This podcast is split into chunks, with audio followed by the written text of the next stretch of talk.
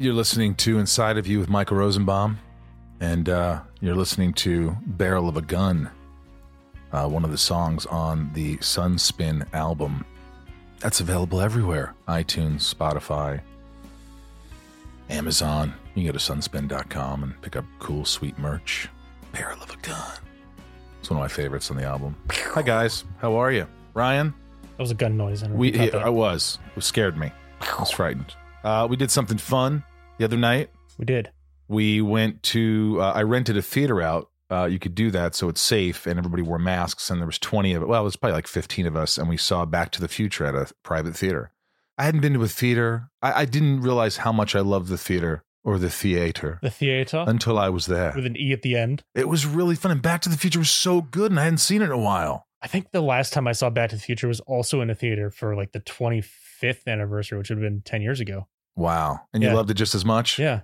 It's it's one that you have to see in a theater. You have to see it in a theater. It was really a good time. I will say that. So, you know, there are some uh, the light at the end of the tunnel. It's uh, we had a good time. It was nice to be with friends. Mhm. Um, I told everybody to get there 15 minutes early, and I was late because, uh, well, I was at the wrong theater. So there you have it.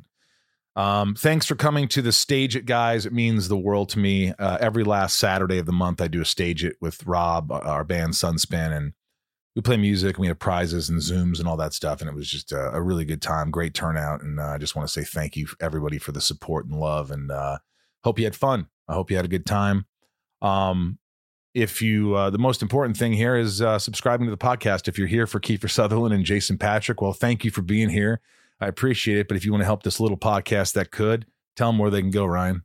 Uh, you can go to hell.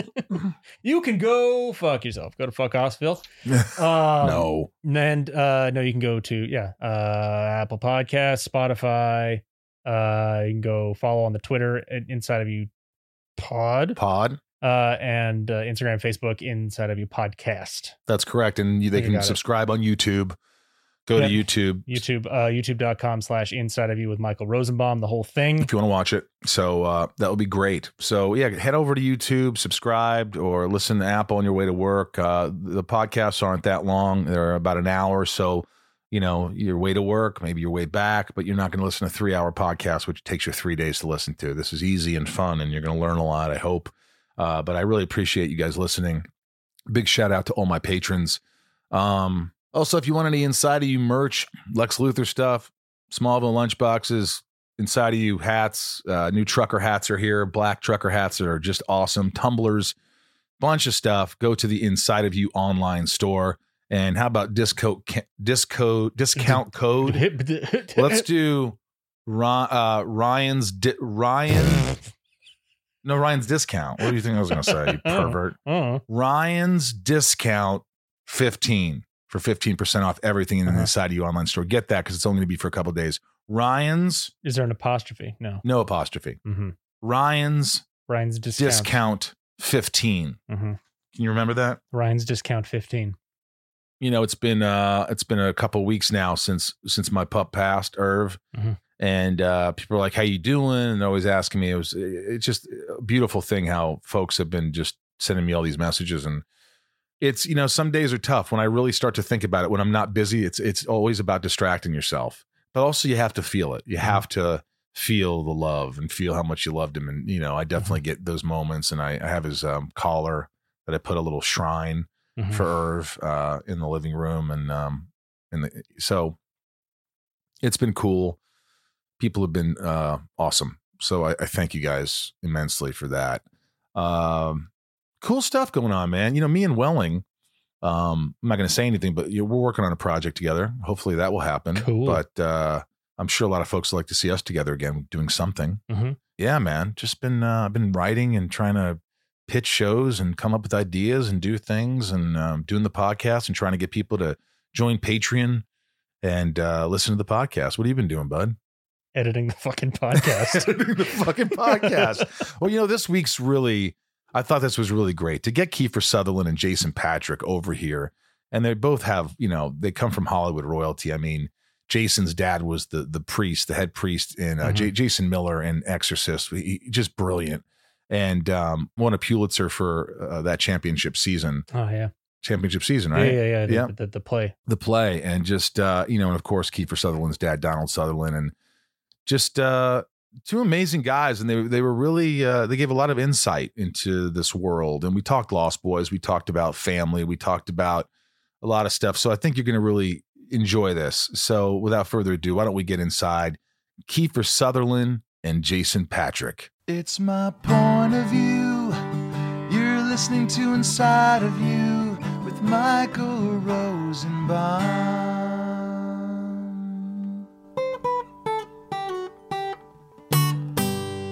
Inside of You with Michael Rosenbaum was not recorded in front of a live studio audience. Did you you guys met obviously in Lost Boys, right? We did, yeah. Did you meet like in how, how did you meet? Do you remember the day you met? I, I don't specifically remember the day. I know it was up in. We shot the film in two places. We shot it in Los Angeles and we shot it in Santa Cruz in the very, very beginning. And and in Santa Cruz, it felt very disjointed. Uh, there were two units. Uh, it didn't feel as cohesive an experience for me, at least, uh, when we got back to Los Angeles. So I know, kind of, when I met Jason, it was like, "Hi, this is Jason. He's playing da da da da da," and it's like, "Hello, and here's your mark." And hey, well, nice, really nice meeting you, man. I'm I'm, I'm thrilled to be working with you. Okay, and look over there, and okay, rolling. You know, Just it- like that. it was kind of like that, and I remember we became. He's looking at like, well, I remembered a little differently. You remember? Ah. Well, it, he's right in that it was disjointed, and it really probably was just a handshake hello. But I do remember that I actually had my birthday up there because my birthday's on June seventeenth, and I turned twenty. And they'd made me a cake. Uh, I guess it was me on a motorcycle or something like that.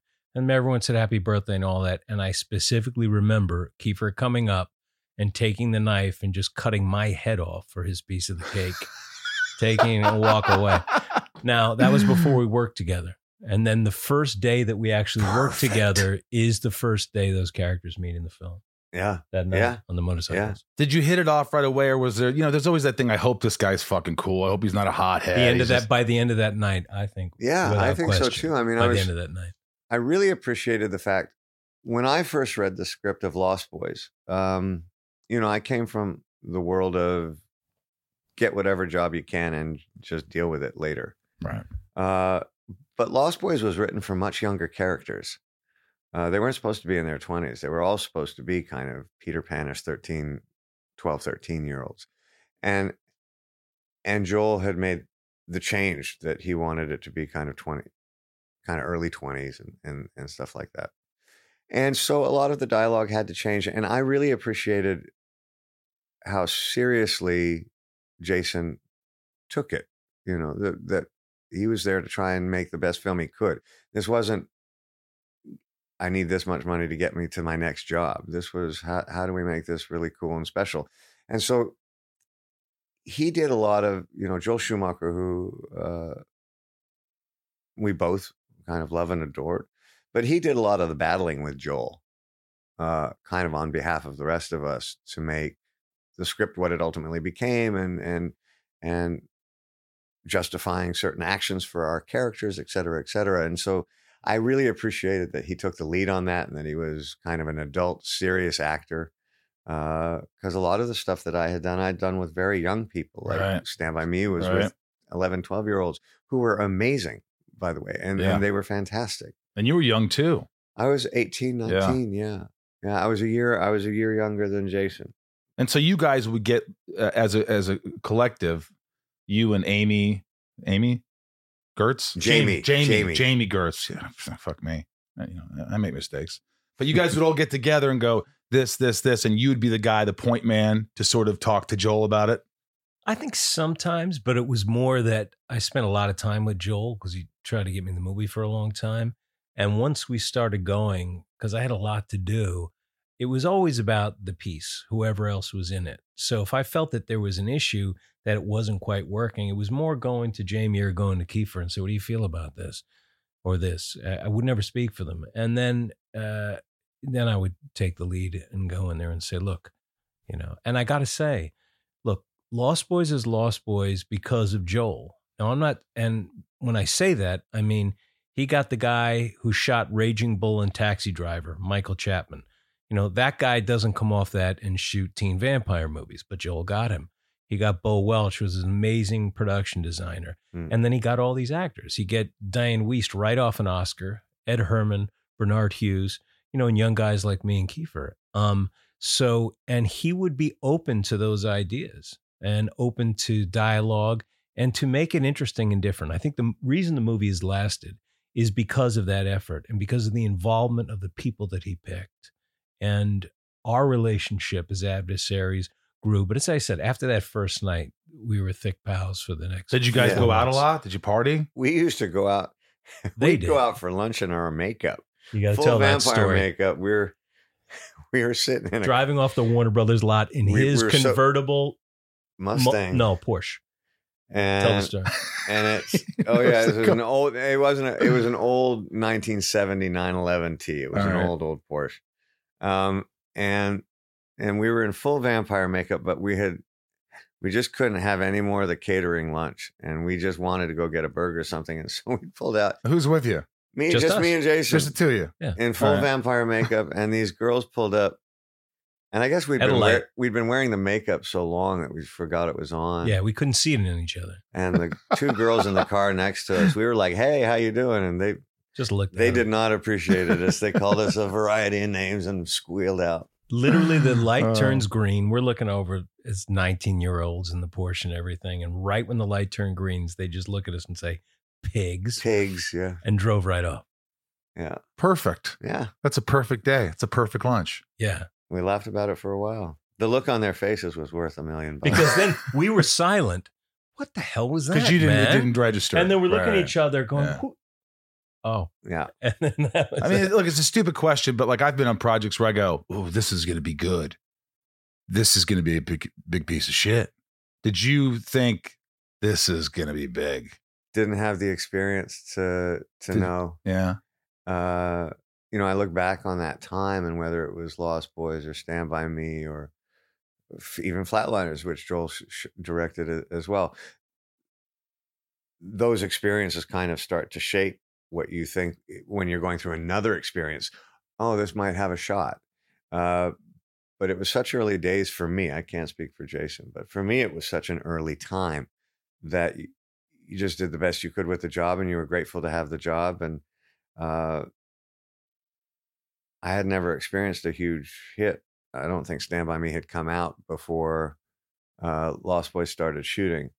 So it, it didn't even cross my mind. You just were having fun as a kid. Yeah, just and not even as a kid. I mean, I, I took it very seriously. I was living on my own, and uh, you know, um, it wasn't even as a kid. It was it was the beginning of what I knew the rest of my life was going to be, or at least I wanted it to be, and so that was really exciting. All right. What about you, Jay?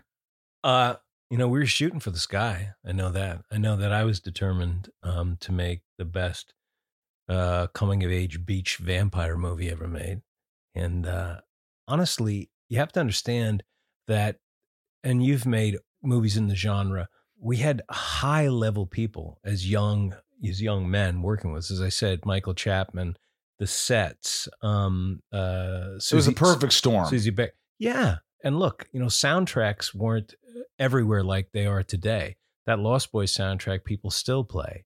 Oh, um, yeah. So it was a meshing of all these things. But once again, Joel's greatest strength as a director is seeing talent and not being intimidated by that. He welcomes it all in because he's going to create this collage, and you have a big say in that collage. And as young, you know, man, that was only the second thing I'd ever done. Um, that's a lot of say to have. That's a lot of say yeah.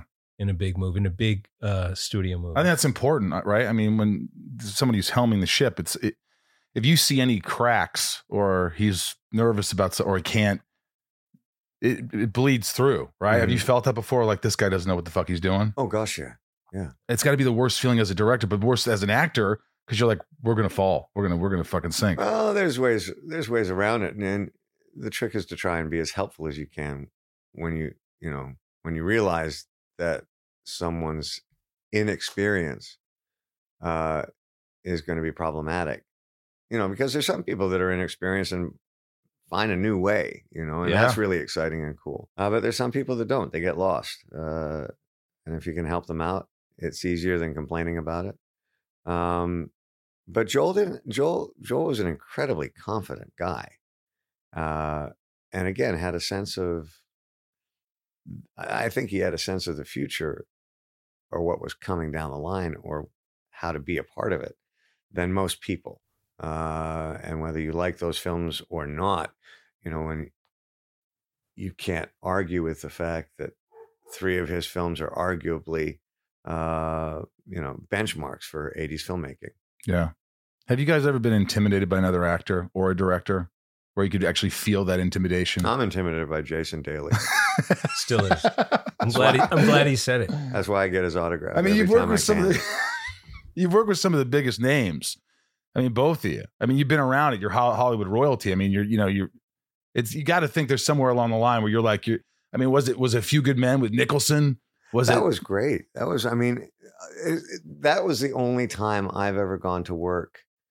Um, and actually, half our cast went into work on their day off because the only two people working that day were Jack Nicholson and Tom Cruise. And I just sneak in the back of the courtroom set and I just want to see it. And then I look around and every other actor on the show and a couple others, I think Bruce Willis, because he was with me and, uh, yeah, it was the gallery was just full of people, and he did that in two takes.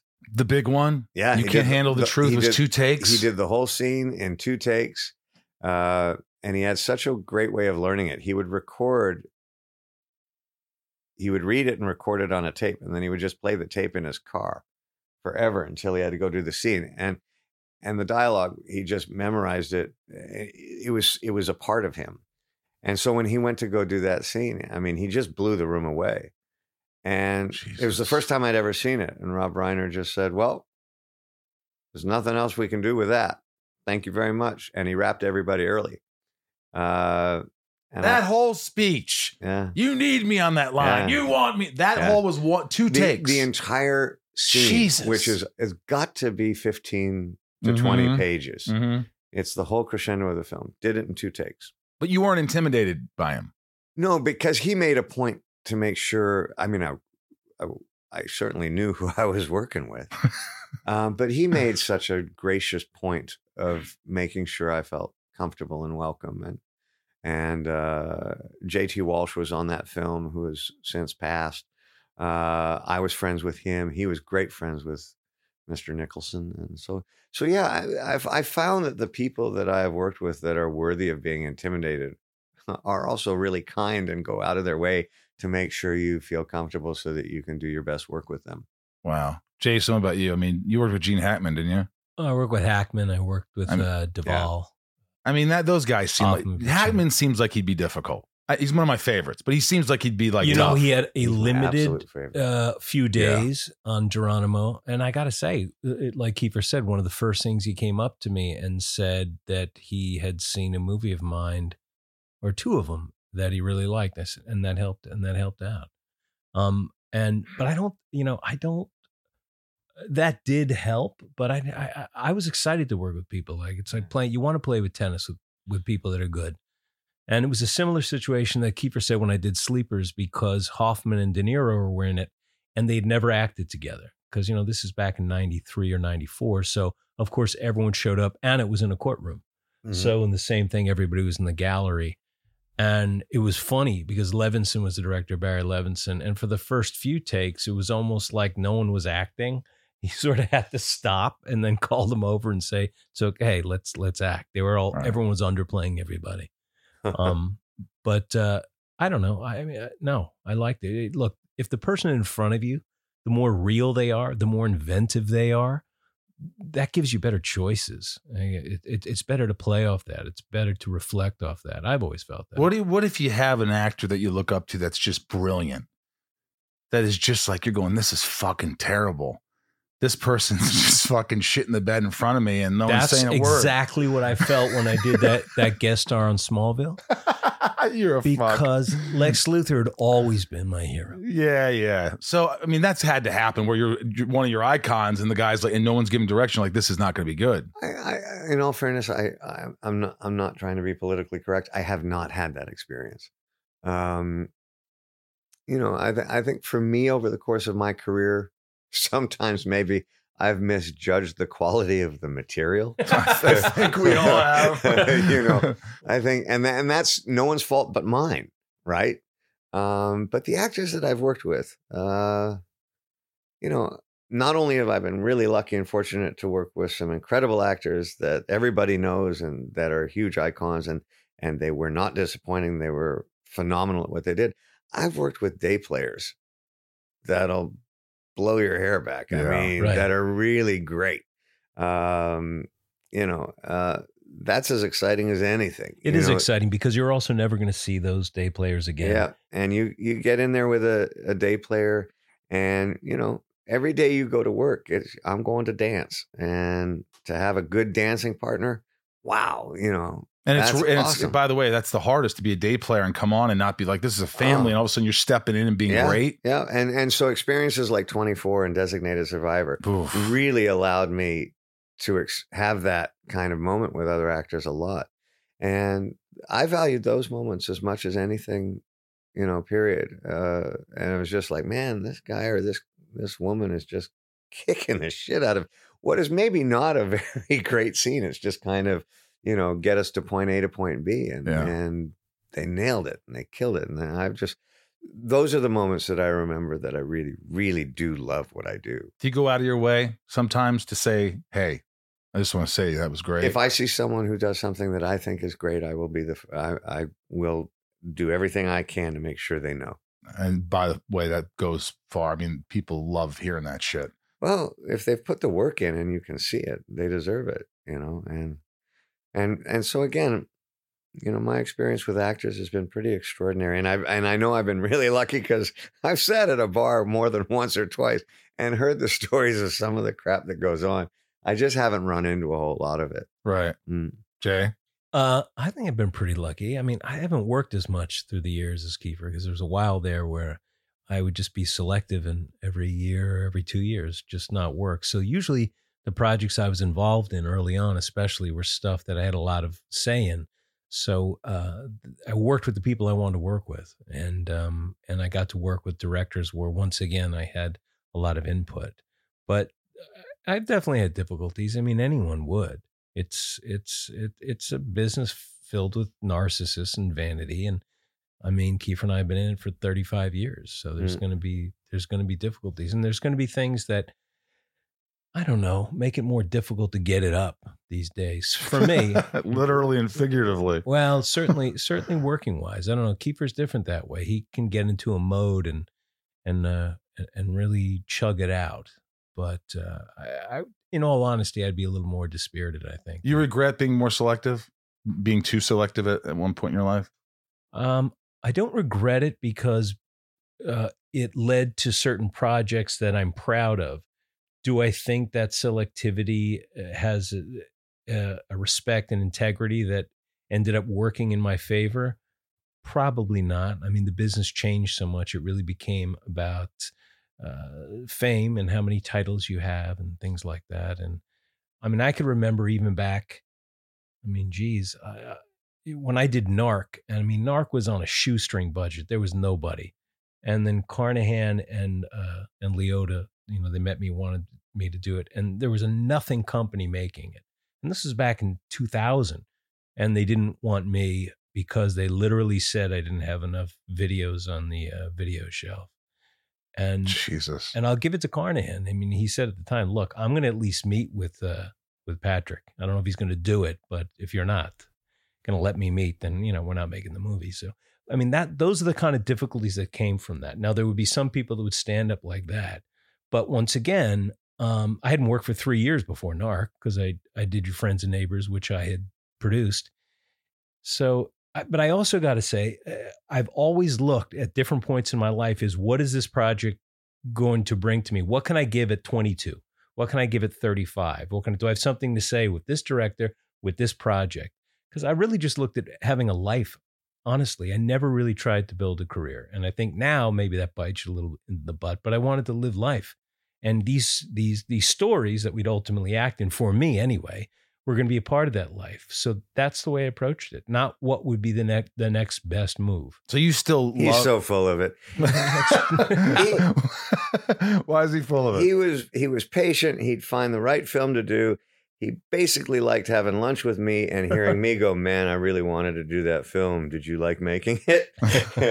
and whether it was Belly of the Beast or Rush or you know, uh, those were the jobs that everybody wanted. I mean, and, and you have to understand, you know, Robert De Niro, who was probably the actor that anyone in the early '80s kind of wanted to emulate certainly in the kind of career and work they were doing in, the, in that situation you did maybe one film every three years that you know i remember telling my daughter when she started i said you want to have the perfect career do two films one in your 20s and then one in your 40s and then and then be done yeah, right. you know and and everybody will call you a real artist um, and it's the truth and i think at a very early age and as much as i believe there is an artistry to it uh, this was how i was going to raise my kids and i had kids when i was really young Yeah. i was 19 and so i took a, a left turn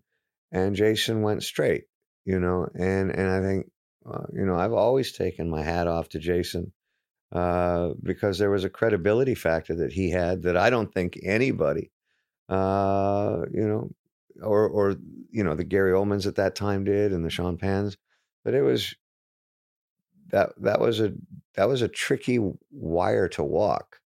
Um, so I always took my hat off to that, and I thought it was really courageous. This show is sponsored by BetterHelp. I don't know how many times I have to talk about this, but it's so important. If you're sitting there right now and you're stressed or you're anxious or you have a lot on your mind and you just bottle it up and you don't know what to do, it's going to come out and it's not going to come out in great ways all the time.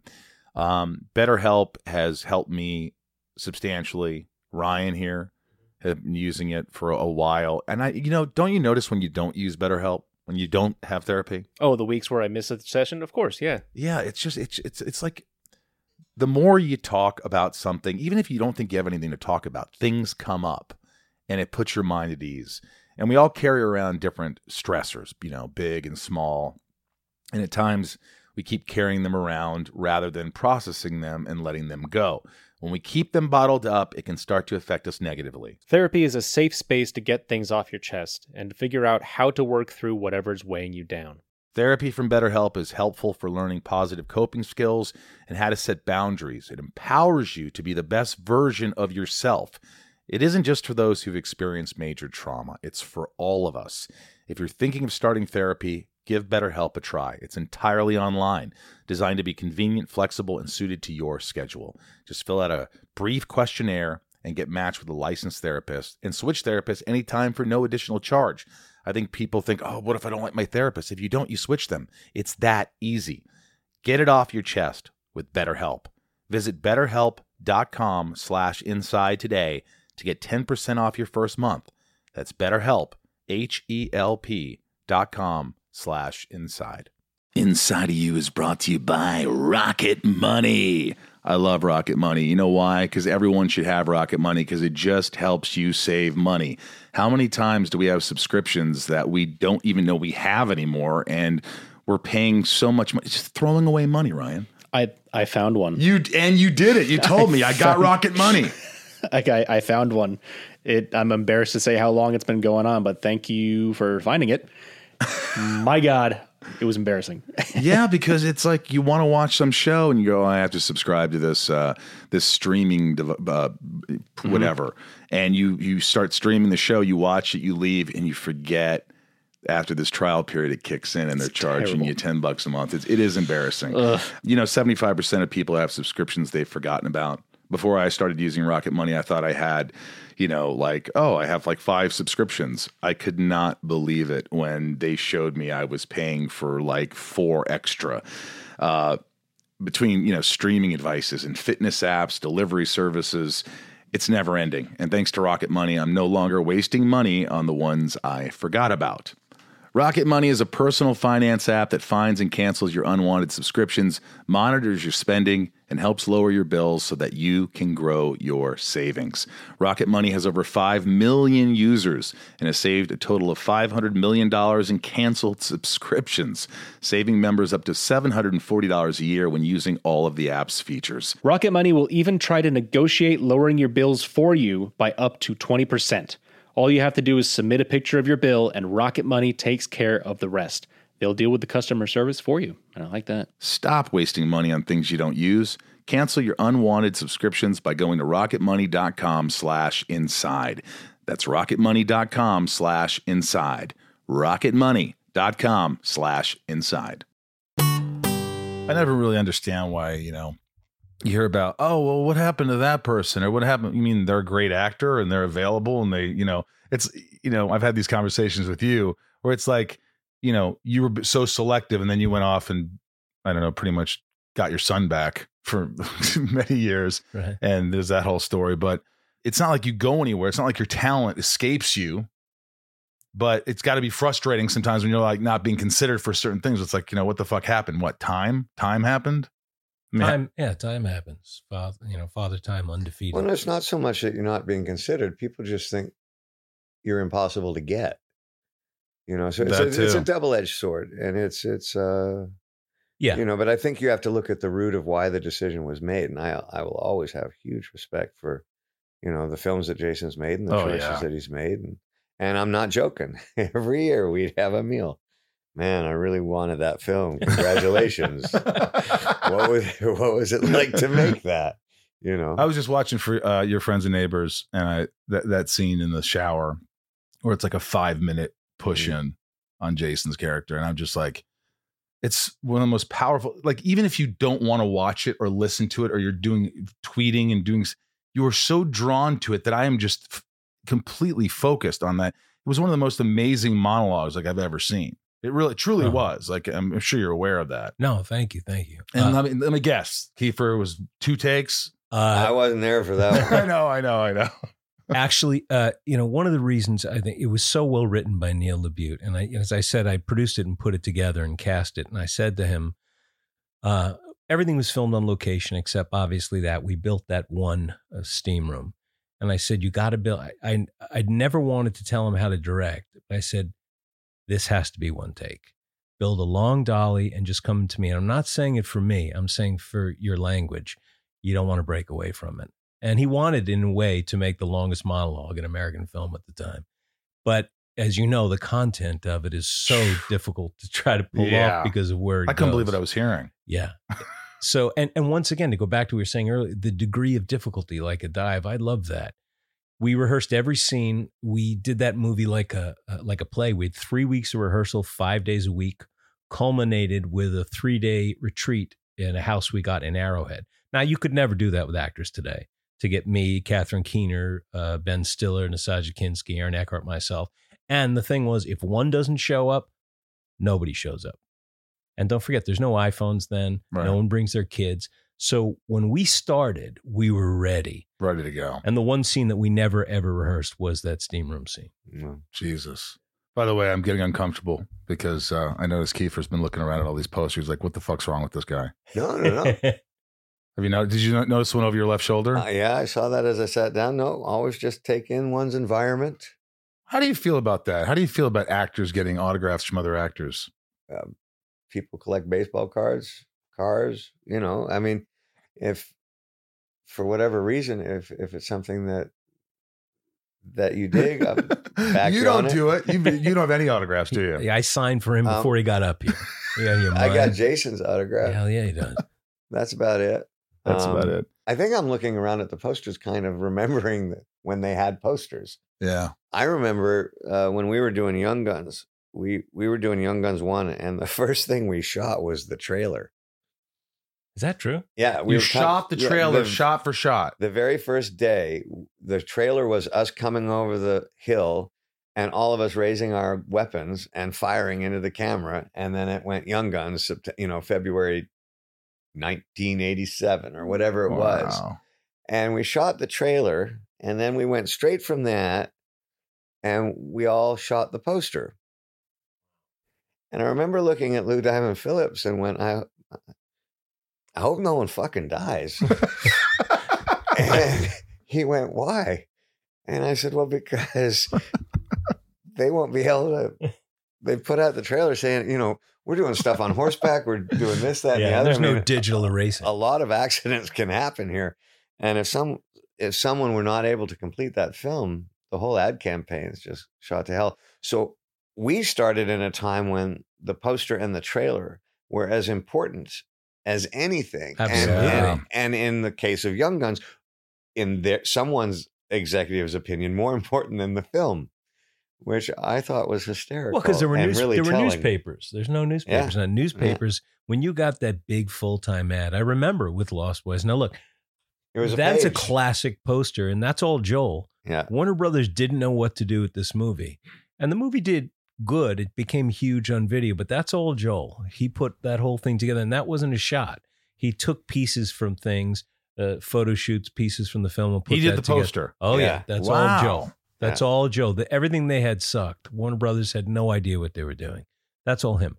But Kiefer's right. There was also there's a romance to uh, the old posters, as you know, because you have them here, and it's the same thing with the trailer. And we talked about this before. I mean, I think that we both find that we're lucky that we're been around a lot, uh, around long enough that we experienced when it was a big deal when a movie opened Yeah. because there weren't a hundred of them and there was no streaming. And you knew from the trailer that this movie was coming out in a few months or whatever your favorite movie was. And premieres were real. So we had that last sort of wave of that Hollywood history and also being part of films like Lost Boys that didn't have digital effects. And it makes a big difference. Yeah. Yeah, if you, I mean, back in the day, if you had a premiere in Westwood, That was it. there was a shot you were going to do pretty well. And definitely get laid at least. Yeah. Yeah. Without question. Although Yeah. I think I screwed that up too.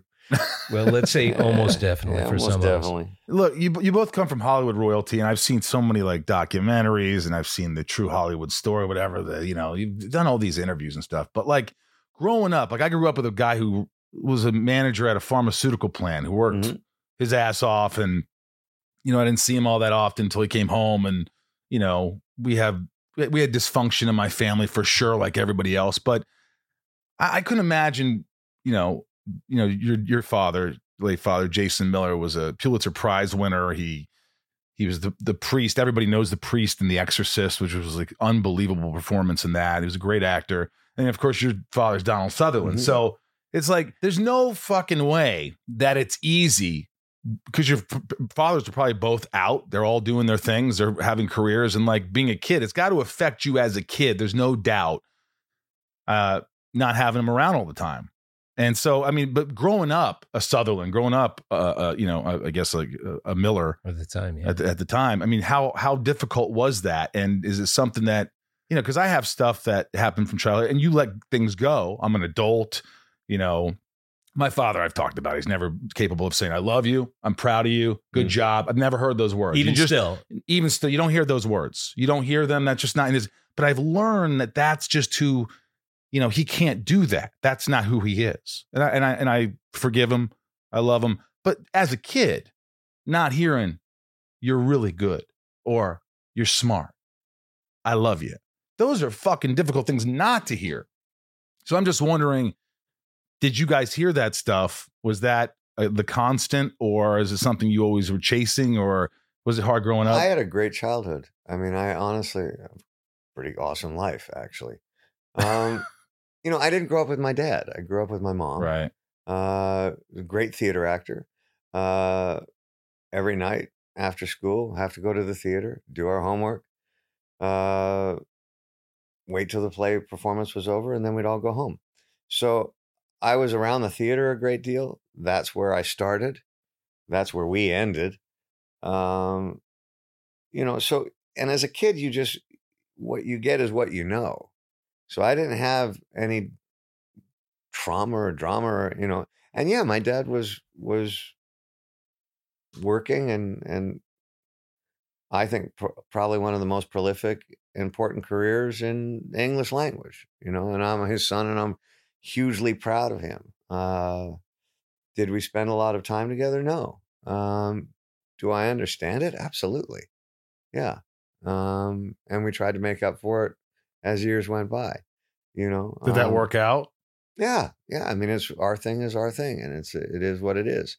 So, you know, but I'm hugely proud of him. I'm, I'm I think he's an incredibly smart, sometimes very very funny guy, um, and he's a brilliant brilliant actor, and was really important, uh, I think, to cinema. And so, it's what it is. It also allowed me at a very early age to go, I'm going to do what I want, you know, because everybody else did. So I found that to be really helpful. Yeah, I always felt like there was a little competition with my dad and I. Like there was always like, you know, when I was an actor and he's working his ass off and making a, you know, go to school and study and run a plant. And I was like, oh, you're making all this money being an actor? That's not fucking work.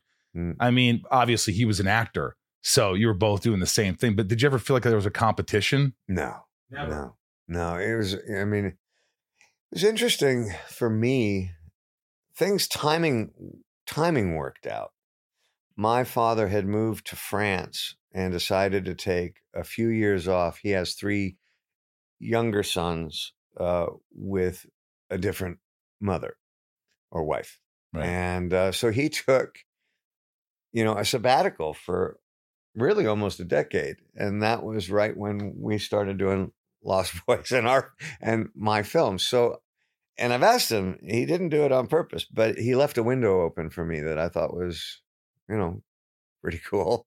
And so, uh, and so yeah. So I I never felt that. I, I just uh I'm sure you've had your moments. no, I mean, I, I honestly, I'm thrilled when he's happy with the stuff that he's done, uh, and I'm thrilled when things are going really well for him. Uh, and equally, I'm grateful for the opportunities I've had. And, And he know, commends you. You- if- Is he Oh, one of yeah. those- he'll Yeah. call you after something? I love that. Yeah. Yeah, and you do Yeah. the same. yeah, yeah, absolutely. Wow. Yeah. How did it affect, or did it affect, how you raised your kids? You growing up with an absent father, did it have a change? Well, it's not so much, no, because I mean, I worked and uh, I made a point of of kind of being in the same town as my daughter. I think the biggest change for me was I got divorced uh, from my daughter's mother uh, when my daughter was quite young. And I think I made a point of handling the divorce in a certain way that I didn't that I didn't think either of my parents did that very well.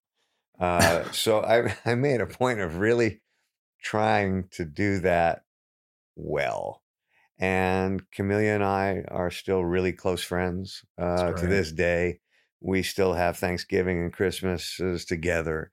Uh, so I think we've done that about as well as as you can. It's not something I'm recommending for anybody out there. Uh, try and avoid divorce Right, right. and uh, you know, I'm I love Camelia and, and always will. I mean, it's why we got married, uh, and we were lucky enough to be able to kind of take care of each other um, financially Yeah. and in other ways, which is generally what makes people kind of go crazy. It makes it easier on the kid though when It's- your friends. I It, mean, cer- it, no it certainly does, and, and and the you know the one person in the group that didn't get to make any of these choices is the poor child. So Sarah, so yeah, Yeah. yeah, and and she's extraordinary, and Michelle, and uh, so you yeah, so that was probably you know in looking back at as a parent looking back on my life, if there was one kind of moment that I tried to do differently, uh, it would be divorce. Hmm. You got to tell them the uh, your wedding story. And then I want to hear you about no, your. no. You have to You tell, tell him about your dad. No, Well, what about the wedding story? You No, got- no, it's it's. Uh, I was very young. Uh, we were all young, and, and Jason was worried that that I wasn't making a very good choice, and he had offered up his companionship and basically said, you know, if you start running right now, I'll run with you. And uh, he said this at the wedding. yeah, Well, we were in the backyard. and of I said, no, house. I'm I'm good, man, I'm good. Thank you, though. there was a big wall in the back and there was lots of people and there's a lot of drunk people and a lot of uh, people on other substances and we were just talking and i just in a wistful way looked at that wall and said to Kiefer, i said you see that wall we run to that wall we climb that wall we just keep running and we just shared a little laugh about that I laughed. Well, what about you though uh, with your with your dad? I know. I mean, you, I, It was different. It was different than Kiefer's because my dad had a brilliant burst, and then that was it. As Kiefer said, his dad had a much more sustained career and and was famous. My dad, I I never felt fame in my in, in my family. I mean, we were very poor, uh, lived poor for a while. Um, and my mother's father was a wealthy man, but gave nothing. Jackie Gleason. right, Your your mother's father was Jackie Gleason, right, but you guys were poor. absolutely. So Jackie was Jackie Gleason at the time. tipping doormen hundred dollar bills, but you know, meanwhile, you know, uh, hot dogs for Thanksgiving for his daughter and, and her husband, yeah, and kids. What was? Is there a reason behind that? I don't know what the reason was. To honest, to be honest to God, I I met Gleason twice in my life, so um, I think there was probably an actor idea uh, that he didn't approve of, which is strange because he was and he came from great poverty. But my dad wrote that championship season and then became a very big success. Had never been in a movie and got hired in The Exorcist, which is a story for another day. It's a great story how he got that. So, you know, he went from cashing $3 checks at the bank to in a year and a half winning a Pulitzer Prize and being nominated for an Oscar in the biggest movie of all time. And he's a kid, ultimately, aside from his talent, from uh, Scranton, Pennsylvania, coal mine. And uh, he couldn't handle it. So that was as great as it was lifting us out of poverty and all this wondrous stuff. That was the end of dad because he was gone after that. Well, what about? I gotta. I'm thinking about Jackie now. Now that there's all this success, did Jackie come back into the picture? Absolutely. He did. Oh yeah, and absolutely because they wanted to make movie versions of uh, that championship season. So Gleason then wanted to play the coach, and I think that's at the point that my dad said, "Go fuck yourself," uh, which he had every right to do. Um, look, it, it there's a lot of crazy, you know, Shakespearean fear and vengeance and, and anger in our business, and I can't explain why, uh, as a father, I can't explain why you wouldn't help your child. I, I, I don't know, but that was the case. Look, from my dad's standpoint, it made him, you know, delivering welfare checks and driving cabs and being a waiter. It made him um, uh, say, "I have to be a success." And I think I told Kiefer this when we were doing the play that he came home one day. We lived in Flushing, Queens, and I was pushing my brother on a broken down playground in this building we lived in. He said he came up the uh, uh, the subway stairs. He looked at us, and I was pushing my brother, and he said he started to cry. He said, "I'm getting them out of here." And he went up in the elevator and he started writing that championship Wow. season that day. Wow. And so, you know, you you you go with what you go with. And what was your relationship with him? Was it pretty? I mean, It pretty was solid. def- oh no, definitely fraught because he was because he was gone. Um, had you know major. uh, We've talked about you know your dad. I don't know, but mine mine had major alcohol issues and drugs. And the truth is, when he had this amazing sort of comet ball of fame and couldn't take it, we lived back east. Then he moved to California. You know, bought a Porsche, sort of lived his James Dean fantasies out, and sort of sadly pissed away this amazing amazing career that he had. Because at the time, championship season was the longest running Broadway show since Streetcar Named Desire. Hmm. And he was gives one of the penultimate performances in The Exorcist, a 70s performance. Movie doesn't work without him. So Yeah, he can write his own parts in his own ticket. And he just got caught up in the typical uh, uh, Hollywood sort of downturn, the spiral. So from that, you know, as a young man, you look up to your father and you also need him to be there. But in some Oedipal sort of way, when I decided to do what I wanted to do, I just cut that line, man, and wanted to become my own person. And uh, so I never talked about him or my grandfather or any of those things in the early days, ever. How was the relationship towards the end before he um, passed? Did you kind of salvage things a little bit? There was times w- where we were estranged for a while, but towards the end, yes. I mean, for, eh, because you just have to look at for them, as you said, this is who they are. You know, he Not going to change them. It's crazier for us to think that we're going to change our parents. This is all he could do. I mean, in 1938, you're born and then you, you if you want to have sex, you marry someone. Right. And then you have kids. You're not ready to do anything. And then you all of a sudden follow your passions or your mistakes or your demons. And so you have to see, you know, who they are.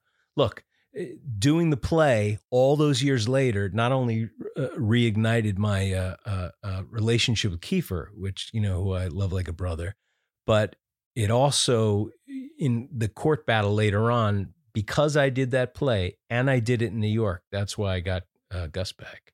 So, in some karmic way, for everything he did, if I didn't do that play at that moment, you know, and have my son visit me at, at that moment, that piece of evidence that I used, I never would have won. And when you and Kiefer did that championship season in 2011, Yeah. Yeah, did you, you you said something about didn't you take some of his ashes? I had his urn His of urn. ashes, and I just put it on the stage, On on, the stage, on- on- yeah. as part of the as part of the things. I figured I knew he would love this cast, and figured might as well put him up there. What was that experience like? I know it was short lived, but like, was it an amazing experience? Oh, it it was my wasn't that best. short. We did two. you did a couple months, right? No, six, I mean seven months. with rehearsals we wow. were there at least five months, and Oh, we we played months. it. We played it out. We it was the best experience I've, I've had because not only we're doing this play every night. I mean, I'd say to Kiefer every night he'd be in the wings, but I started the play on on on Mhm. stage alone, and he'd be sitting in this window. You know, he doesn't come on for ten minutes, ready to go. We do the same thing every time. We'd give a little fist bump and say "Time of our lives," and he'd say "Go kill it." Out of my head. So Yeah. it's not wow. when you asked before, do you know when something is going to be magical? Yes, we did. And even if it wasn't, we wanted to appreciate all that moment. Right. Yeah, it was a it was a definitely was not a short time, and it was a, but it was, it was a an incredibly balanced cast, and and everybody went for it. you Yeah. know, it was it was. I miss the film industry. The my experience in the '80s, where you know you would go shoot a movie up in Oregon and the entire cast and crew would move into a hotel and you take over the bar and and you just it was it was a very communal experience Much more fraternal level without And- and and obviously that's changed um but when we went to do the play you know there was never a night that the five of us weren't Every night. out together and Every night after every show, play you're would finish we'd go grab something to eat have a chat visit laugh about someone did this or that And visit yeah, our was- various haunts. and it was great That's great. yeah it was awesome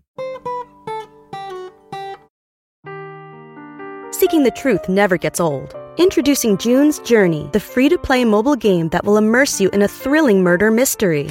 Join June Parker as she uncovers hidden objects and clues to solve her sister's death in a beautifully illustrated world set in the roaring 20s. With new chapters added every week, the excitement never ends. Download June's Journey now on your Android or iOS device or play on PC through Facebook Games. I always look at you and I'm like, when you were on Jack Bauer for 24, and the one thing I always look at because my fucking mind goes there, you know me. I'm like, God, how does he learn all those lines? How does he fucking work that much? The guy is always working. Why does he work so much? Are you someone that just has to work? I've asked this question to other actors. i just I, I've i enjoy it you really enjoy it. 24 was was an incredible experience. Uh, it was the closest thing I've had to a reg- regular or real job, and and and I've had actor friends of mine, you know, who were really nervous about doing television, and and I spoke glowingly of it, and then they went and did it and hated it. You know, they hated the repetition. They hated.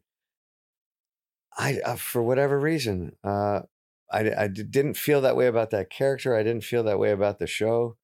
Um, you know, if you want, what I ended up walking away from with that is is you know if if you want to go to the Olympics and be a sprinter, you train. You know, and for me as an actor to be able to work five days a week, eleven months a year, you're going to learn some shit, and I did. How do you train for that? What What do you do? What do you do to prepare for something like that? Well, like no, that? I mean, I mean, you train with the regular things that you would do as an actor. So, you know, after after a certain amount of time, you start to realize your ability to absorb dialogue uh, so that is yeah. exponentially improved. You you realize Ah. that your ability to walk onto a set and figure out how to block a scene exponentially improves because you're doing it every day.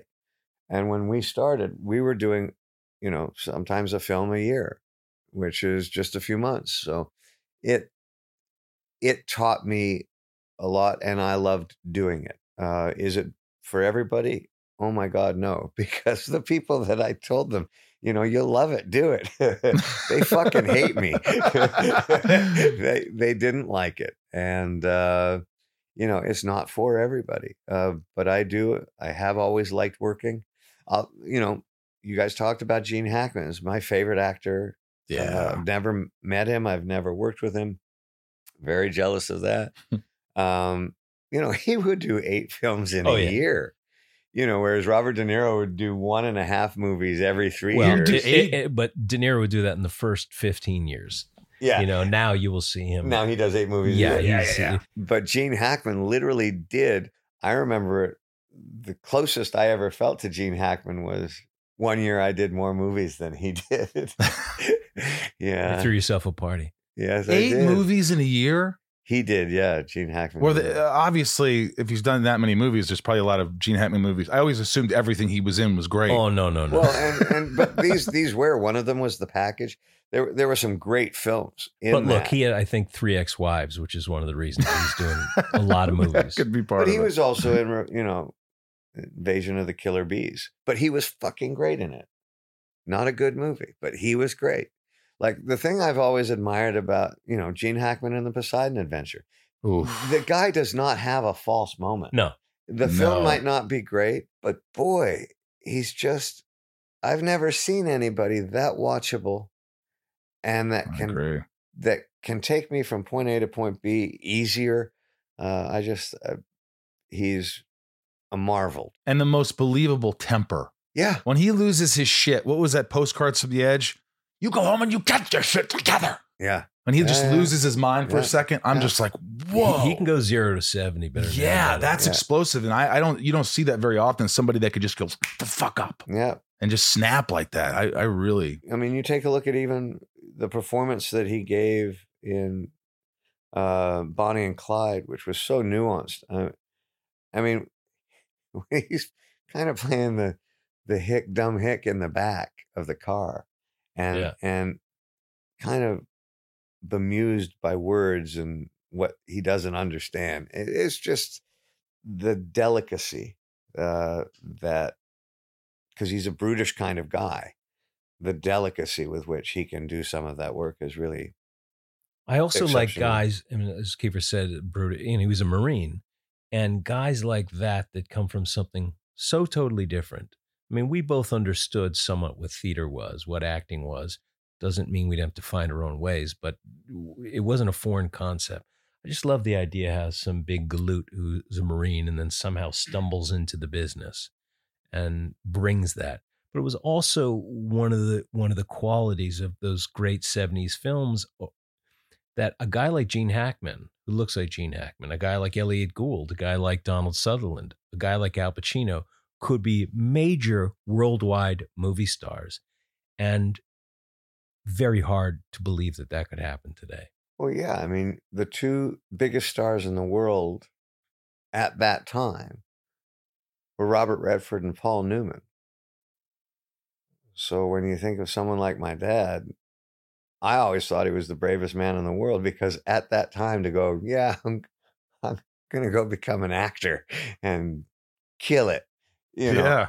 really? You don't look like Robert Redford and Paul Newman, you know, and um, and neither did Gene Hackman, Elliot Gould, Robert Duvall, Or Pacino Uh, or Hoffman. yeah, so it's it's uh, Because it just acting was all that mattered. If you had the chops. Yes, that's what mattered then. And that's also that mystery, which I, Kiefer was alluding to, of doing a film every year or so and disappearing and then coming back into that character. That definitely influenced me in those early choices of mine, without question. well, and it was a big difference.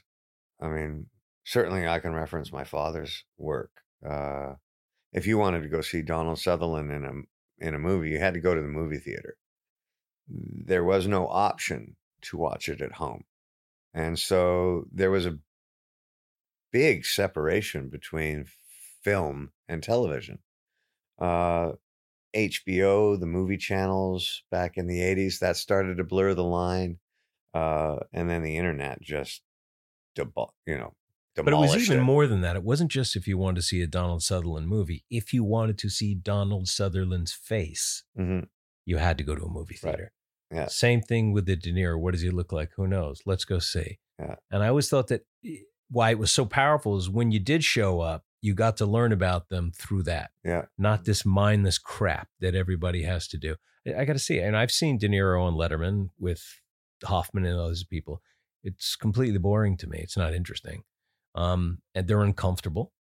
Uh, but to see Mr. De expose Niro, themselves I'd like in a movie. to just point out that Jason said that, not Yeah, me. That's fine. I, I knew I that was thought your stuff was extraordinary. Yeah, Kiefer loved you on Letterman. I Um, did. Yeah. Uh, no, it's not interesting to me, and it's not just him. Other actors, I, I'm much. uh, It, it's much more interesting to me, and I'm much more involved watching them and what they do, as opposed to satisfying. And these days, satisfying all this mindless platform junk.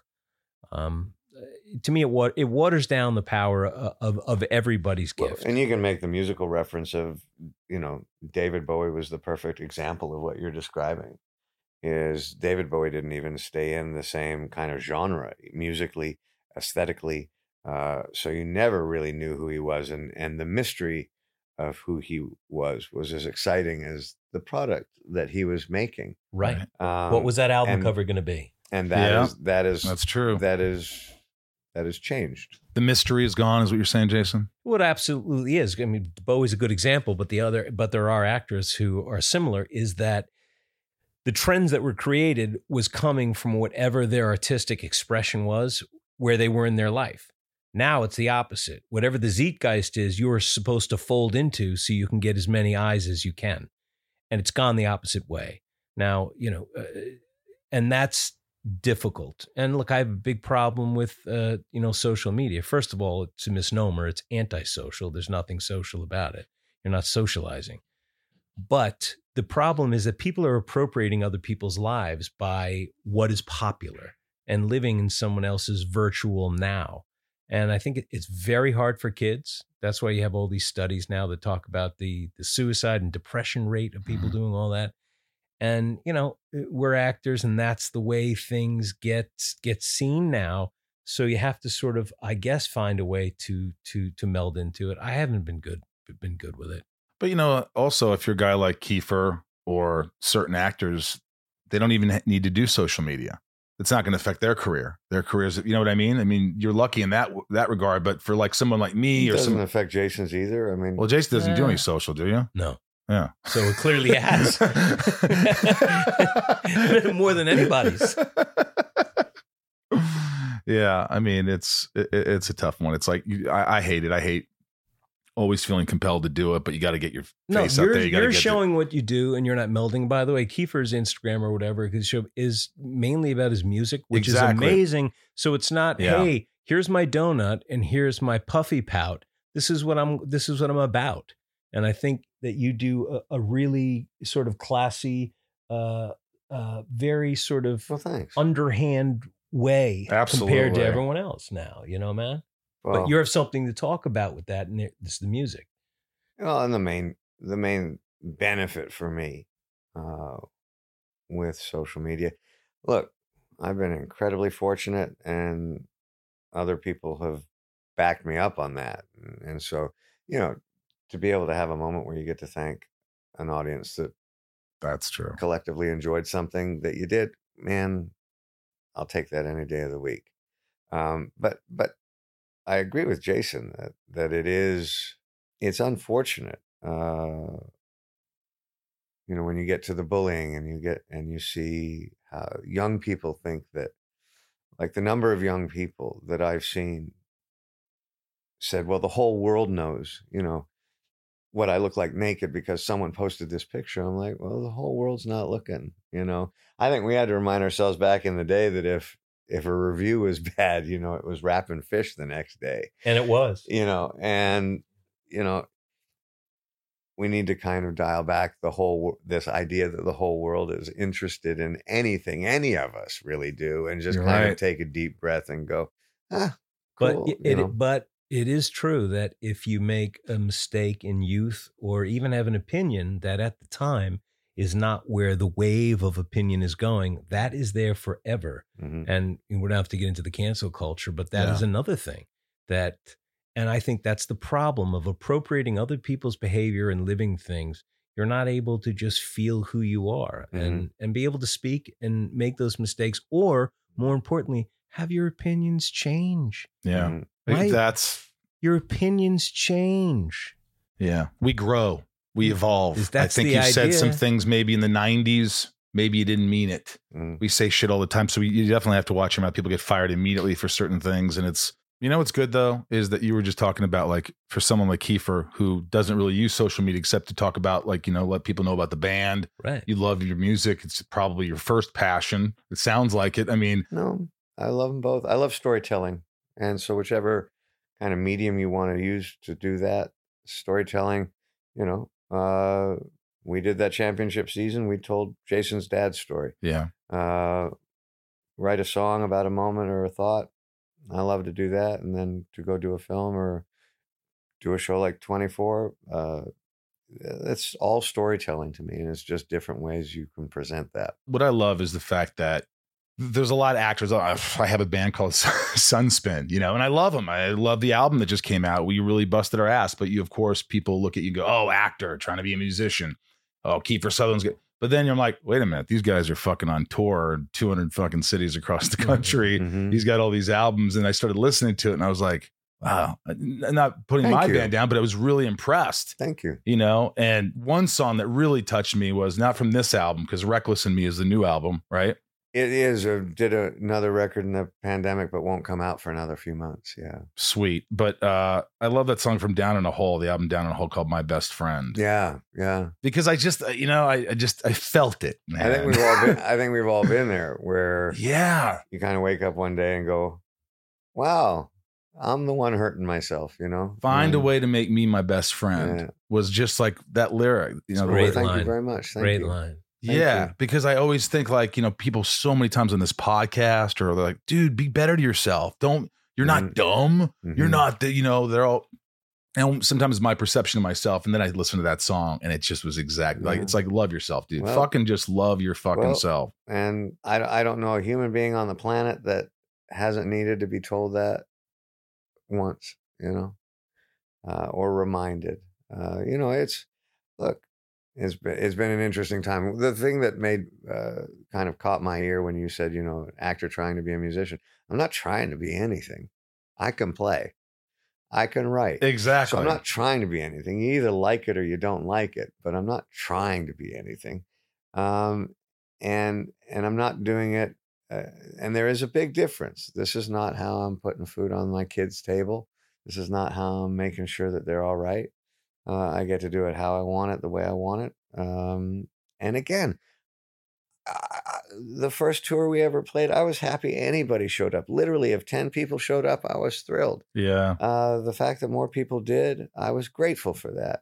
Um, do I understand why 50,000 didn't show up? Oh my God, yes. you know, I mean, it's no big deal. Uh, you know, so it's, it's, again, I think, especially at this stage in my life, when you start to realize you got more years behind you than you do in front, do it because you want to do it. You know, if you're lucky enough to be in that place, uh, then do it. Can I play one hair of the song? Sure. is that you playing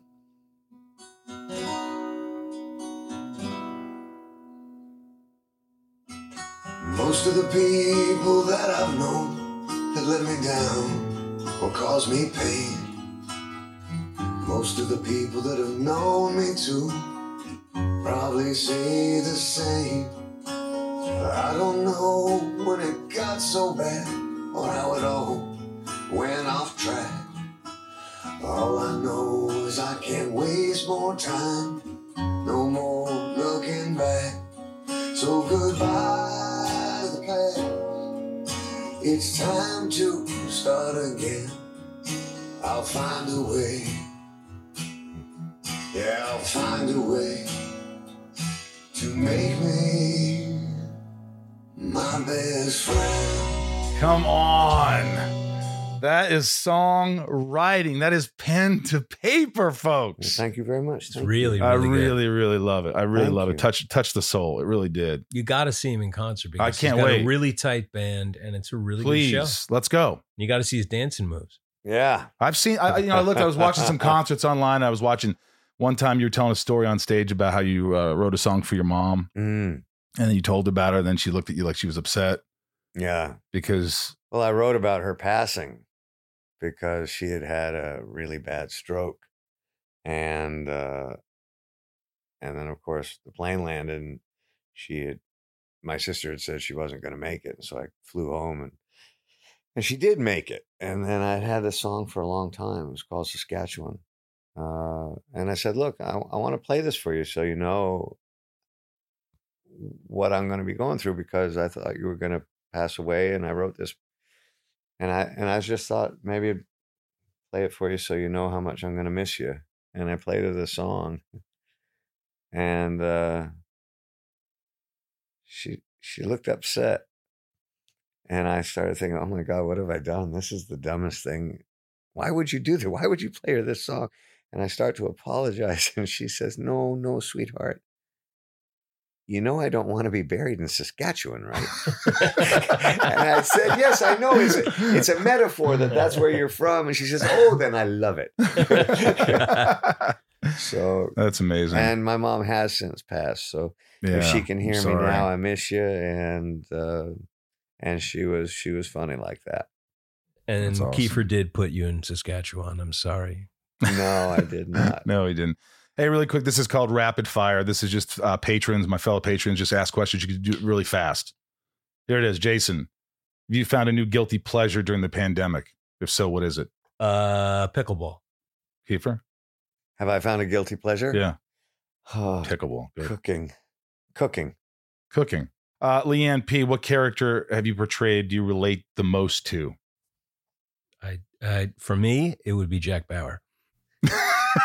I Jack Bauer as well. Be Jack Bauer. Yeah. Come on, is that true? Who? There's got to be a character that I, you, I really could. No, you I, couldn't tell it. no. All right. Uh, Lisa H for Kiefer. So many great roles in films, but one of my favorites was Flashback. What was it like working with Dennis Hopper? Dennis Hopper's amazing. Um, I'll tell you a very quick funny story about Dennis. Please. Uh, we were coming back from work one day, and and I had only known him for about two or three days, and he was getting married, or he just got married, and and I had just gotten married too, but I was nineteen and he was closer to sixty, and and I was in the truck with him, and I said, you know, I think it's so cool that you waited to get married till you absolutely knew you were with the right person. And he looked at me and he said, Are you an idiot? and I said, What? No, why? And he said, It's my fourth marriage, you moron. I literally was so naive that I thought that he had waited till he was 50 something years old to get married Oh because he was holding on for the right one. Oh, Uh, I love Dennis after that. You Canadian, you. Yeah. Michelle K says, "Did you uh, keep any souvenirs from Lost Boys? Either of you? I kept the leather jacket and the sunglasses, and then gave them both away. I think I kept the jacket for a while and I don't know where it is now. Well, you know somebody who would like it. Uh, Maisha, Maisha, is there an artist Kiefer you love to jam with? And also, "Going Home" is my favorite song by y'all. oh, that's very, very sweet. Um, oh my God, the list of people that I would like to play with is, is just, is ridiculous. Um, you know, again, the aspect of music that I, I like the storytelling. Uh, I'm not the greatest guitar player. I'm certainly not the greatest singer. Um, but I, I've loved the storytelling. So there's so many different players uh, that that I would love to play with.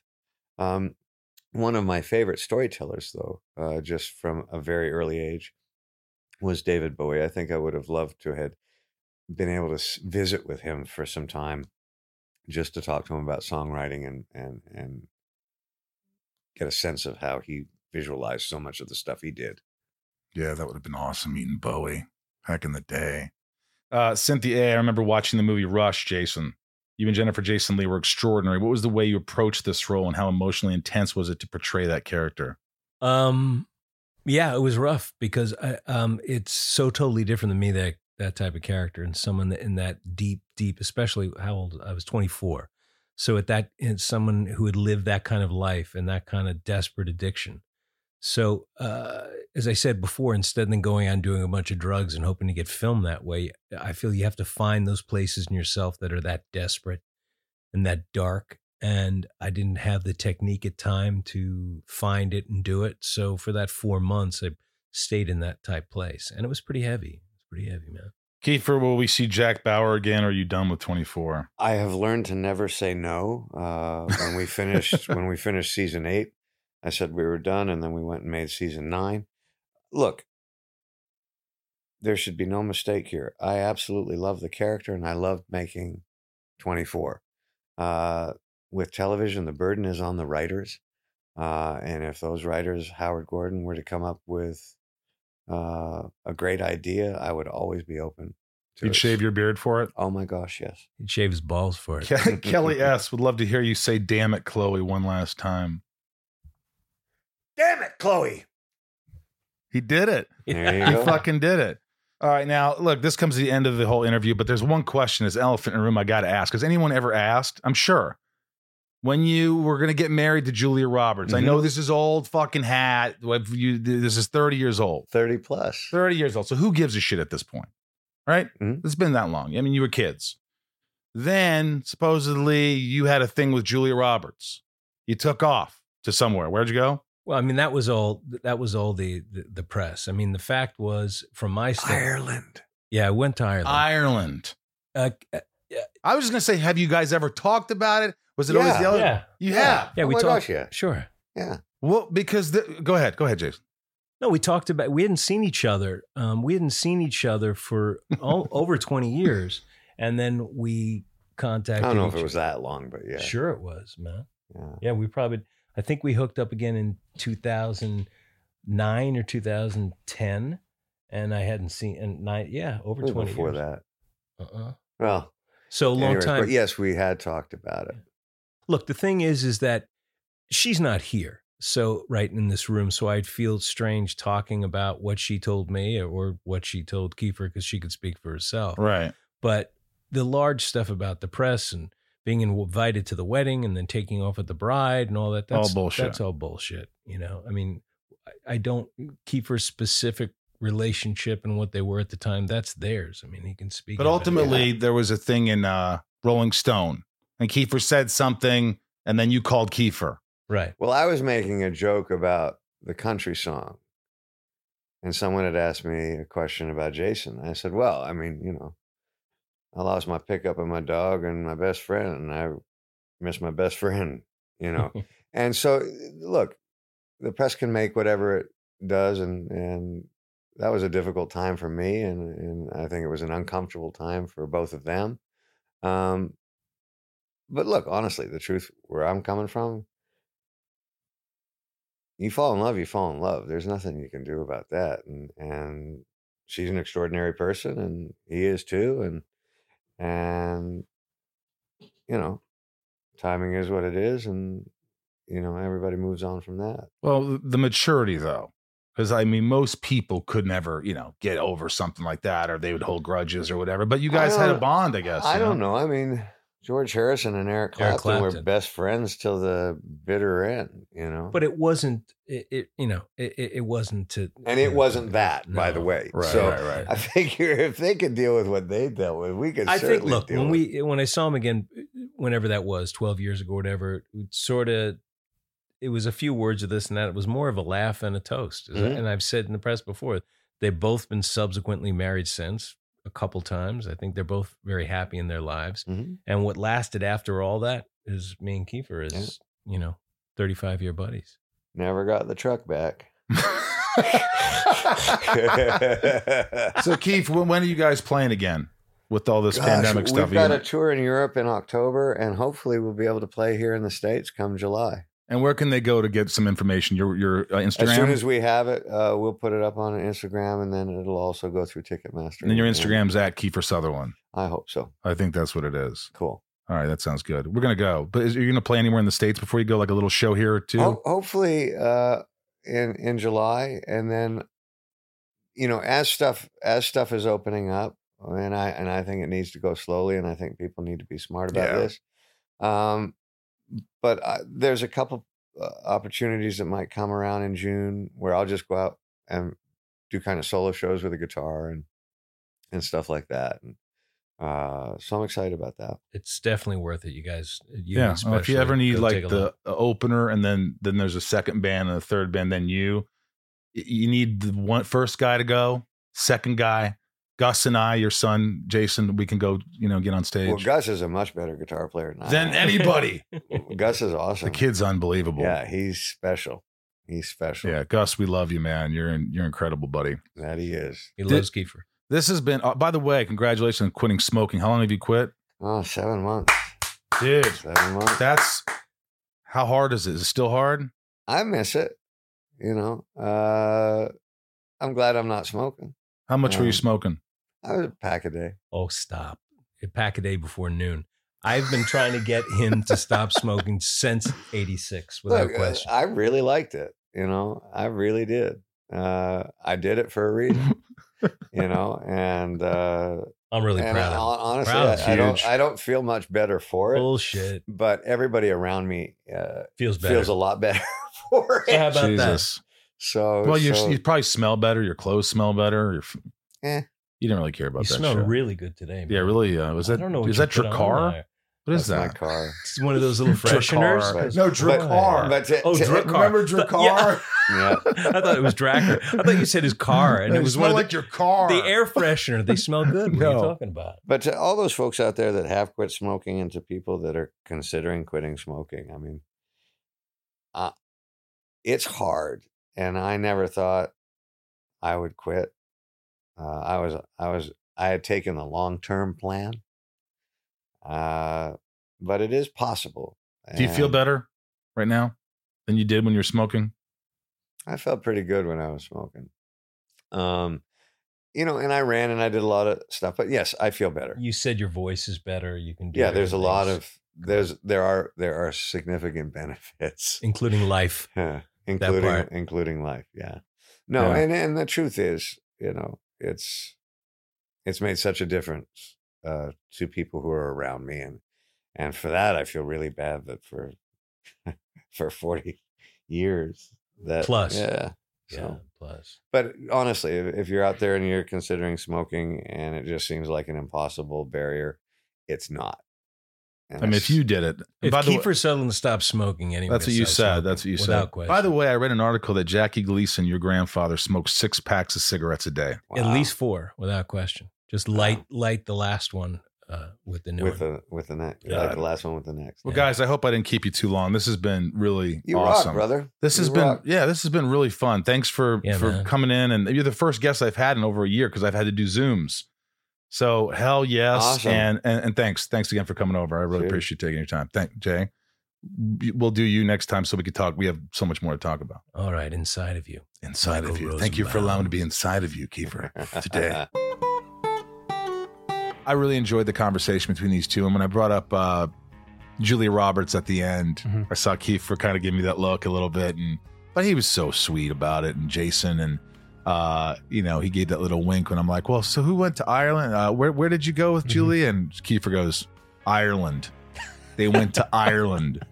Uh, but you could tell these guys have been friends for a long time, and you know, it's great that they could still be friends after all these years. And some of the you know bullshit, I, I- you know, you know, Hollywood always Yeah. um, amps everything up. Like I'm sure there was a there's a lot of reasons behind why you know the wedding didn't happen, and you know, and then how uh, Jason got involved with Julia, and it just gets blown out of proportion. And you got to choose who you're going to believe, and the fact that they're friends and their friendship has stood this uh, stood the uh, Test of time. test of time is is it shows a lot. It Mhm. tells a lot about these guys. They're mature and um, so I really enjoyed having them on here. And it was weird because I haven't had someone in the studio for over a year. So I was a little nervous and I was just like sitting across from these guys going, okay, we're talking, we're talking. And uh, it went well. It went well. So it was so weird. Once again, if you want any Sunspin merch, uh, go to sunspin.com. You could book the band. You could book us. You could also book a Zoom uh, and Zoom us. Zoom a Zoom Zoom. Great merch. You also get any Inside of You uh, merch and Lex Luthor stuff, Smallville stuff on the Inside of You online store. Use the code Ryan's Discount 15. Ryan's Discount Never what I think you're gonna say. 15. Ryan's discount 15. Shout out to uh, all my patrons. all the patron love. And thanks everybody for listening to the, the podcast every week and staying with it. I mean, there's so many choices and you choose to stay with this. So I hope you continue to stay and support the podcast. And, you know, I try to get the best guests on that I can. And uh, more importantly, have just good conversations with people and uh, to the point where I hope you learn something at the end of each episode. That's, I learn a lot from listening to people. And I, with my ADD, it's good to put these cans on and, and just be able to focus for an hour. And hopefully uh, you're enjoying it too. I learned that I'm taller than Jack Bauer. That was exciting. Oh, yeah. You are taller, but you're a tall guy.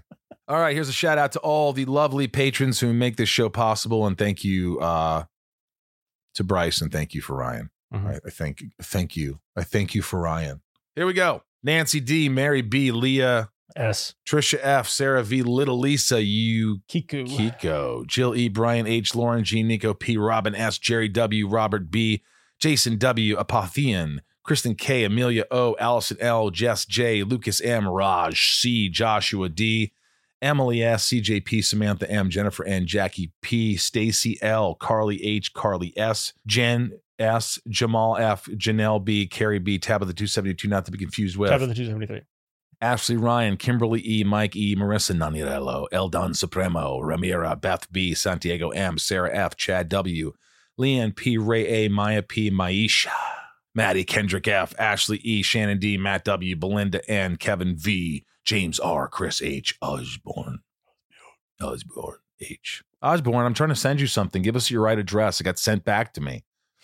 I need your right address, Osborne. Was it, is it just the fjords? I, I I don't know what the hell happened, but I sent him a box and it just got sent back.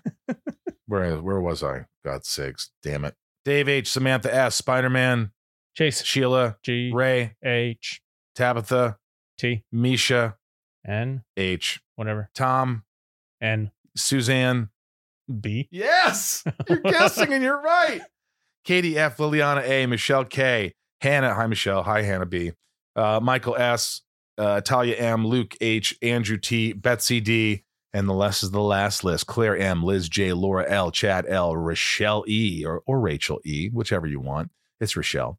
Nathan E, Brandel, uh, Taylor K, Neil A, Marion E, Meg K, Janelle P, Trav L, Dan N, Jennifer J, Wayne M, Diane R, Ojeda, Lorraine G, Olga C, Corey M, Carrie H, Veronica K, Big Stevie W, Kendall T, Lindsay M, Carol D, Katie G, Sandy B, Angel M, Eric P, Rhiannon C, Stephen M, Corey K, Super Sam, and Sherry S. Thank you guys all for being here, for being a patron, for supporting the podcast in so many extra ways. I love you. Um, and I got to be doing probably in the next month, I have to be doing a little uh, Zoom with all you guys. I could zoom a zoom zoom and the boom boom.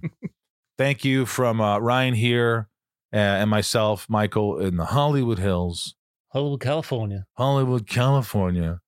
Wave at the camera, Ryan.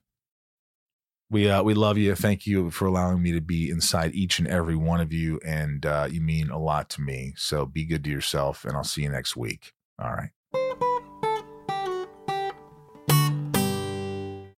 Welcome to Talkville, the ultimate Smallville rewatch podcast. Guest star Sarah Carter as Alicia Baker, although I didn't really work with her a lot. But Tom did, and they had some real big smoochy scenes. Yeah. Can we talk about that? Could there be any more sex? What was a three page makeout scene that just kept going? Good Lord, we get it. They have chemistry. Jump in now or catch up on any of the past seasons of Talkville on YouTube or wherever you listen.